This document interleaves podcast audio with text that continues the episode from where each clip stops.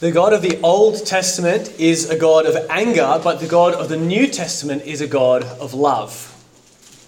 In the Old Testament, it was all about rigid rule keeping and laws, but in the New Testament, it's all about love and relationship.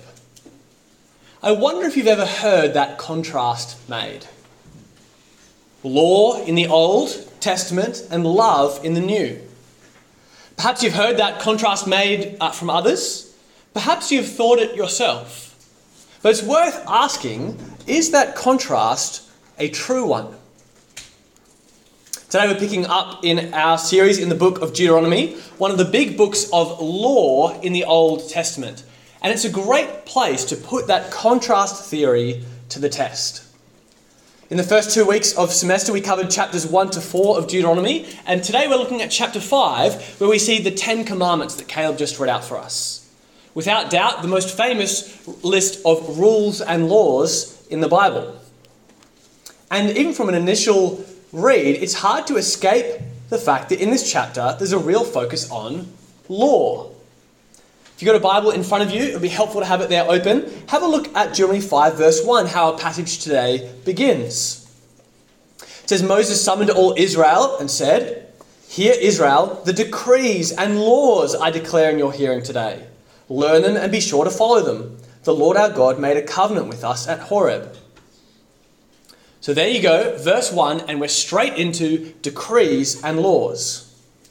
And when you read that in isolation, it's easy to read that and just think rules, rules, rules. Cold, rigid law keeping rather than love. But let me suggest that to do so would be a mistake.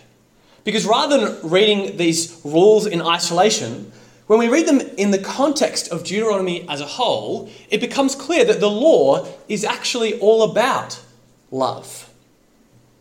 But don't take my word for it. Let's see if you can see it for yourself. And to help us see this, we're going to do a little exercise. So if you've got a Bible in front of you, uh, or look over your friend's shoulder because you're going to need to see it there. Have a look. Deuteronomy 5. I'm not going to put it up on the screen, so you really do need a Bible this time. Verses 6 to 21, that's the Ten Commandments. It doesn't order them one, two, three, four. The little numbers seven, if you look at verse seven, uh, that's actually the first commandment. That's just saying what verse it is. It says, You shall have no other gods before me. Verse seven. Uh, verses 8 to 10, you'll see there in front of you is the second commandment don't make idols. If you jump forward, verse 17, you shall not murder. That's number 6, you get the idea. So from verses 26 to 21, you've got the Ten Commandments. Now, with the person next to you, take a minute and discuss which commandment do you think is the greatest or the most important. Take a minute with the person next to you, see what you come up with. All right, I'll interrupt you there. Um, okay, shout any, any ideas that you've got. Which command do you think might be the most important or the greatest? Don't be shy. Should have no gods before me. No gods, number one. That seems a good candidate. Yep. Any other ideas people come up with? Yep. Don't steal. I heard Caleb said. Good idea. Any others? Is there any, any other contenders, or do most people think maybe commandment number one? trick question, Ben? It absolutely is.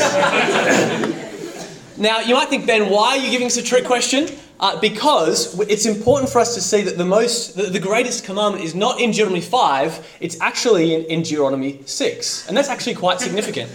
And we're going to see that that's actually going to help us. You said, why are you giving us a trick question, Ben? Because understanding that is key to understanding this. So, uh, if you flip over to Deuteronomy 6, it's going to uh, help you. But we're going to go straight to the New Testament, Matthew 22. Uh, because Jesus is asked that exact question. Have a look at how he responds. This is Matthew 22. One of the Pharisees, an expert in the law, that's talking about the Old Testament law, tested him with this question Teacher, which is the greatest commandment in the law? Jesus replied, Love the Lord your God with all your heart and with all your soul and all, with all your mind. This is the first and greatest commandment. And the second is like it Love your neighbor as yourself. All the law and the prophets hang on these two commandments. So the greatest commandment is what? Love the Lord your God. From Deuteronomy 6 4, which you can probably see in your Bibles there. The second greatest command is love your neighbor, which uh, is, it, is, is talking about not just the person who lives next in your street, but your fellow person. So love God and love people from, Deuter- from that's from Leviticus 19 18. So those are the first two commandments. But notice what Jesus says here in verse 40. He's not just saying that these two happen to be the most important in a long list. No, it's much deeper than that.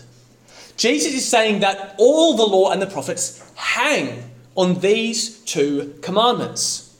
These two commands, love God and love people, are like two coat hangers, and every other command, everything else in the Old Testament law and the prophets, hangs off one of these two.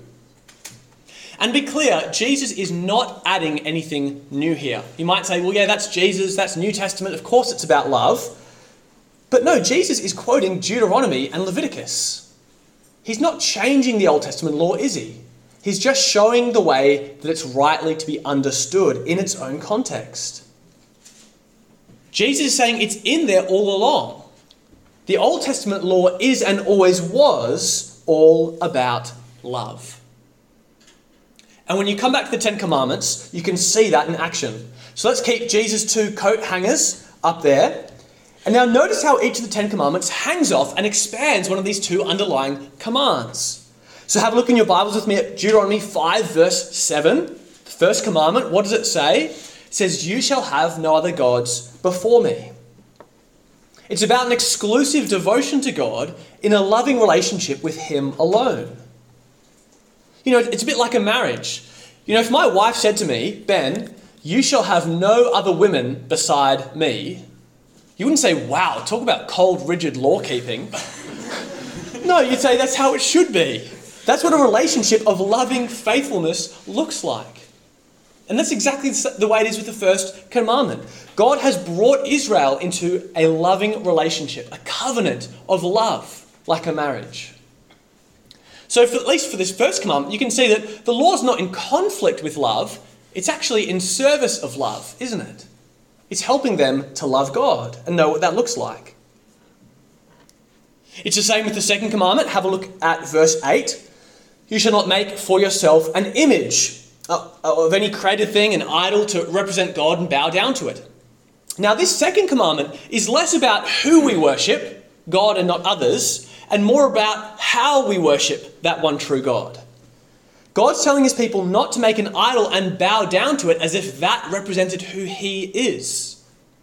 And this is exactly what Israel did when they made the golden calf back in Exodus 32. At that point, it's not the problem was not that they were worshipping other gods. It's that they were worshipping the true God of Israel in a wrong way by creating a golden statue of a cow and saying, This is the image of the God who saved us out of Egypt. Bowing down to a golden cow as if that represented who God really was. And you might think, well, why is that such a big deal? Like, isn't it more important that they were worshipping the true God and that their, their heart's in the right place, even if they happen to get the outward wrong a little bit? Well, to take the marriage example again, if you asked me about my wife and I said, well, her name is Alex and, and here's a picture of her, and I show you a picture of this cow, you can imagine that she wouldn't be too happy about that. to falsely represent her is to fail to love her. And the same is true of God, but on a far more serious level. Way more serious. To falsely represent God is to fail to love Him. It misrepresents His majesty and glory and beauty, which are far beyond anything that can be captured by some statue, by the shiniest gold, platinum, whatever. All of that will always sell short the beauty and majesty of God. It falsely represents Him. So once you again you can see the second commandment is actually about helping Israel to know what it looks like in practice to love God. The law is not in conflict with love. No, not at all. The law is actually in service of love. The same is true of the third and fourth commandments. We don't have time to go through them uh, in as much detail at the moment, but you shall not misuse the name of the Lord your God. It's about holding God's name in honor and not treating it flippantly or lightly. The fourth commandment is the Sabbath, having a day that's set apart to rest. So those first four all hang under love God. And then the next six hang under love people. Have a look how this plays out. Um, have a look at verse 16 where you've got the fifth commandment. It says, Honour your father and mother. Now, notice that already it's moved from a primarily vertical relationship about directly loving God to a horizontal relationship of love of other people. In this case, the particular circumstance of how you love the people who are your parents. In verse 17 is the sixth commandment you shall not murder. Uh, and that you get a snappy, short, uh, a bunch of short and sharp commands. You shall not murder, commit adultery, you shall not steal, you shall not give false testimony, you shall not covet. Notice that these are all about loving other people. It's about fleshing out in practice what it means to love. Not just nice platitudes or have nice feelings towards others, but actually showing the Israelites what does that mean concretely to love. So God doesn't just say love people. If God just said love God, love people, that's, the, that's it, they wouldn't actually know what that looks like. Now, it's worth saying, of course, that uh, obviously these, these overlap and point to and, and affect each other. Rightly loving God and holding Him in His right place actually helps us to love other people. And once we see that people are made in God's image, actually, out of honour for God, it'll make us want to love other people. So it's not that the two are completely disconnected. But Jesus is saying that all the law and the prophets hang off these two commands. Now, for this, these ones on the right in particular, on love people, Romans 13 is a really helpful passage in the New Testament that unpacks how the intent behind these laws is love. And again, it's not adding new stuff in the New Testament, it's showing how the Old Testament was always meant to be understood. Have a look, Romans 13, verses 8 to 10. It says, Let no debt remain outstanding except the continuing debt to love one another. For whoever loves others has fulfilled the law. The commandments you shall not commit adultery, you shall not murder, you shall not steal, you shall not covet, and whatever other command there may be are summed up in this one command love your neighbour as yourself. Love does no harm to a neighbour, therefore, love is the fulfillment of the law. So, the goal of all these commands is love. If you love others and put them before yourself, then you'll be fulfilling what the law was always calling God's people to, even in the Old Testament. Notice as well, uh, while commandments like you shall not murder um, are about an action, and a lot of them are you shall not murder, commit adultery, steal, give false testimony, those are all actions, outward things that you do. Commandments like number 10 are actually about what goes on in the heart. Uh, think about it. Coveting, you might be wondering, what on earth does it mean to covet? To covet is simply to envy what rightly belongs to another. To envy what rightly belongs to someone else and want it for yourself. Now, here's the thing you can take someone to court for murder and present your evidence. Can you take someone to court for coveting? What, what evidence would you provide? There's no outward evidence. It might lead you to steal or commit adultery and murder, to, to, to want what is not yours, but that itself is an attitude of the heart.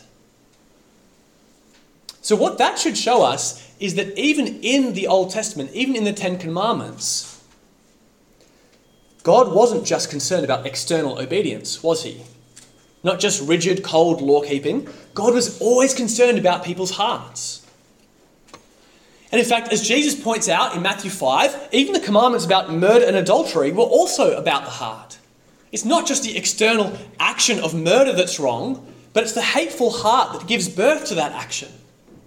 It's not just the external action of adultery and stealing that's wrong, but the lust or greed in the heart that gives birth to those actions. That's not a new thing in the New Testament. Like in the Old Testament, God was like, oh yeah, beat up your neighbor, but as long as you don't like stab him in the stomach, then you're totally fine.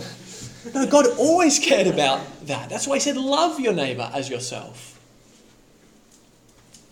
Even in the Old Testament, God was always concerned about not just external obedience, but about the heart.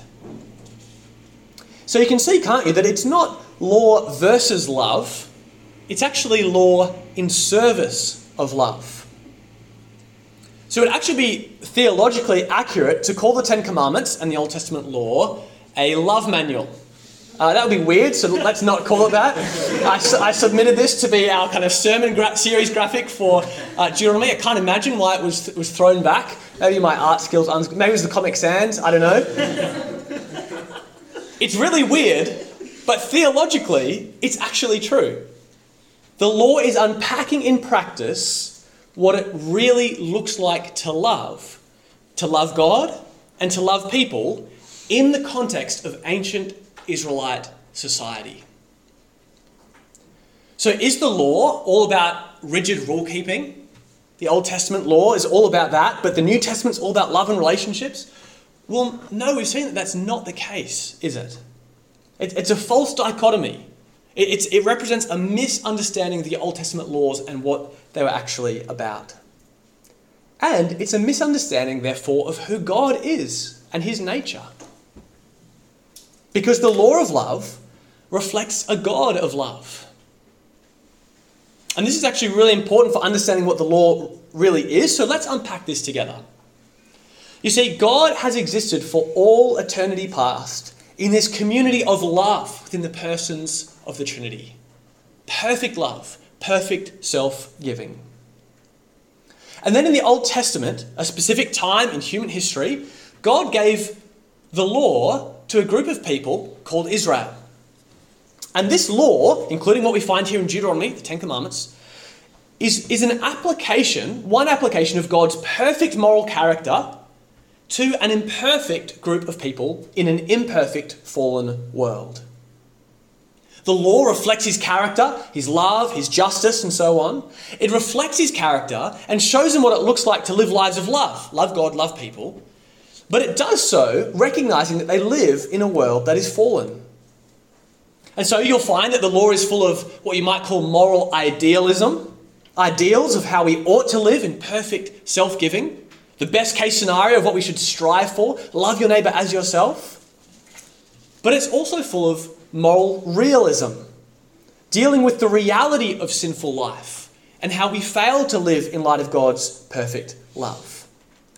And so, not everything that you find in the law is going to represent God's perfect ideal. That's why there are commands around what do you do when someone murders. It's not just saying, yeah, it's great, murder. He's saying, in your fallen world, when this happens, what, how are you going to respond? God regulates things like divorce, God regulates things like slavery. Because he knows that his people aren't living in a vacuum. He's giving them a law that helps them live in light of his character in a sinful, fallen world. That's something we're going to unpack further in coming weeks. But now, because Israel was, uh, this law was for Israel in particular, the Israelites were under the law. They were bound by the terms of the marriage vows, if you will. So that's all well and good. But the problem is, Israel utterly failed to keep God's law. I don't just mean a few bad decisions here and there. The law actually had provisions and sacrifices for those things.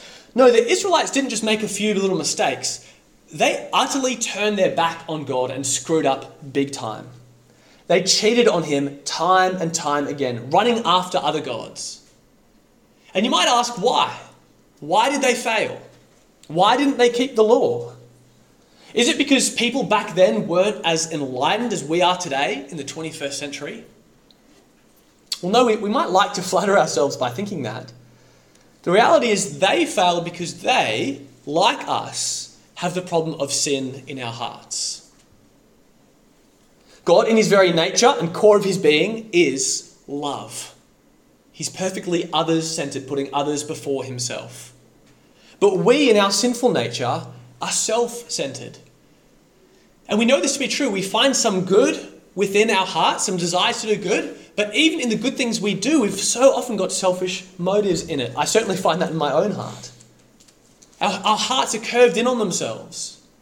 And so instead of love God and love people, we love self. And we put ourselves before God and others. And that's really the essence of sin to put ourselves before God and others. And so, because they've got hearts like us, the Israelites failed to perfectly love God and others. And that is why Jesus came. Galatians 4 puts it this way When the set time had fully come, God sent his son, born of a woman, born under the law, note that phrase, to redeem, which means to purchase, to save, to rescue, to redeem those under the law so that we might receive adoption to sonship, to be brought into his family. So Jesus was born under the law. He was an Israelite. He was bound by those marriage vows.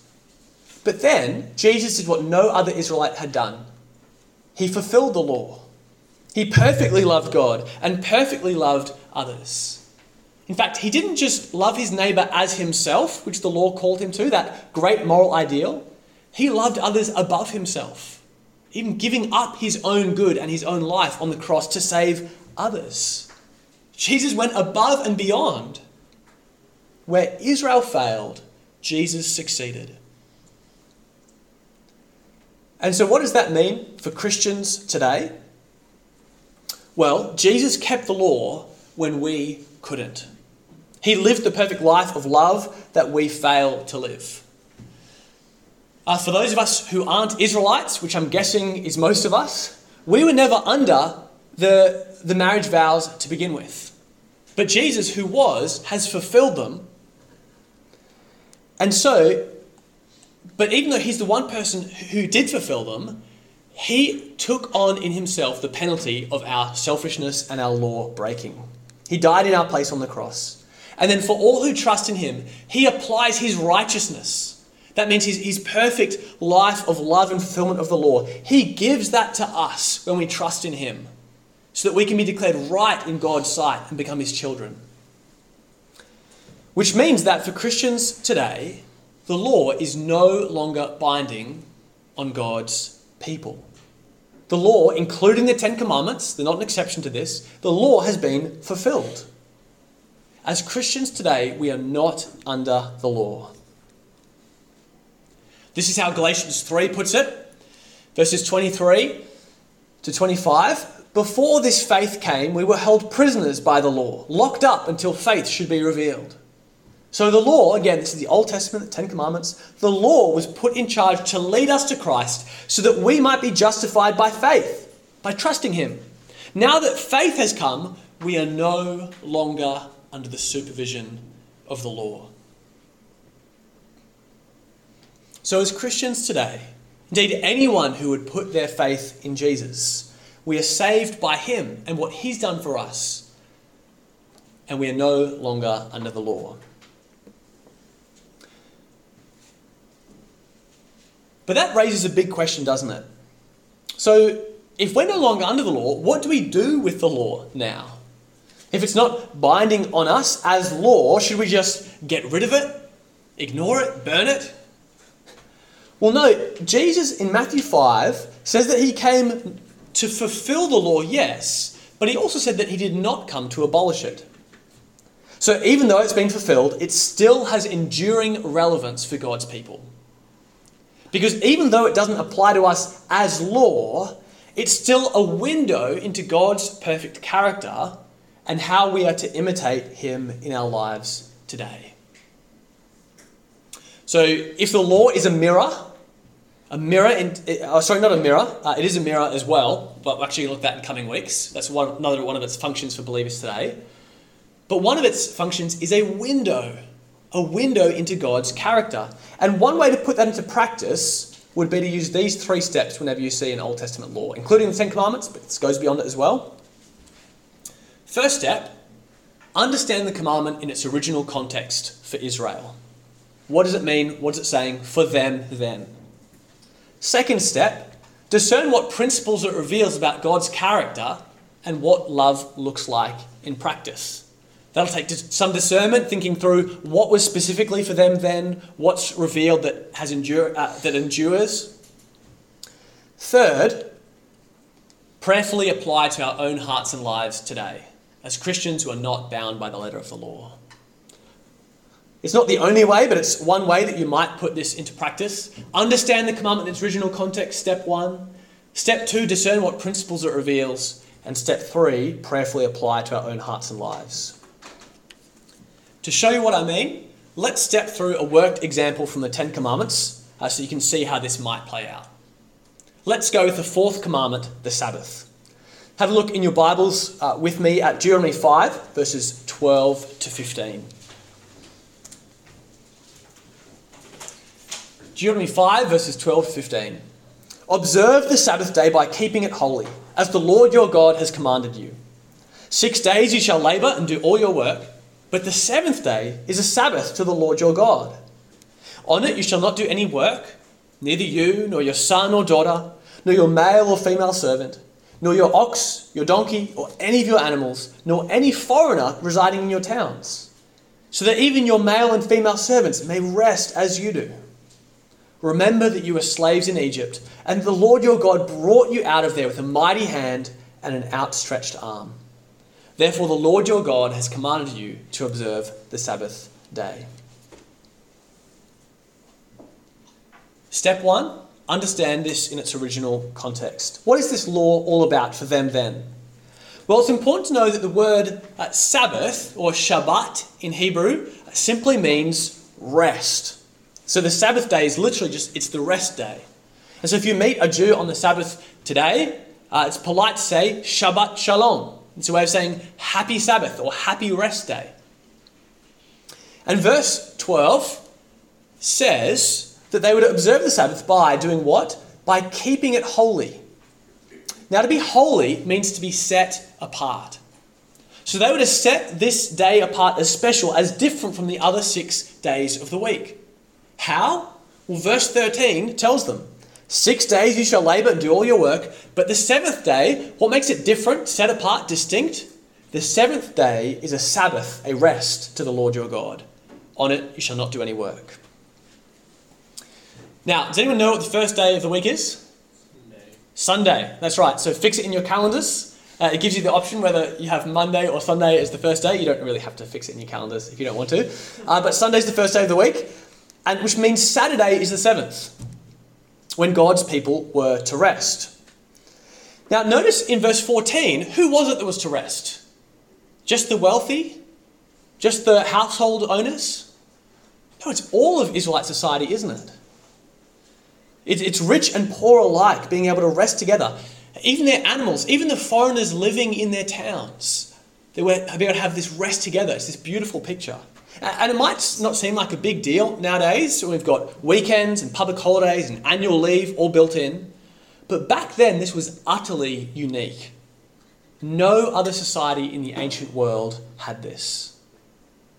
It's one of the blessings of the law, where God was creating this unique society that was meant to be so different from the nations around them. And the nations would look from the outside and look in and say, Wow, you guys have got it so good.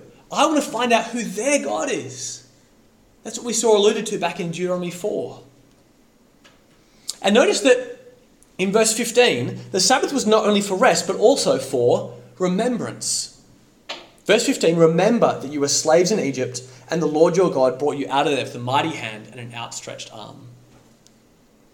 Because here's the thing when they were slaves in Egypt, I can guarantee you that they were not getting one day off every week to rest. No, they were getting worked to death.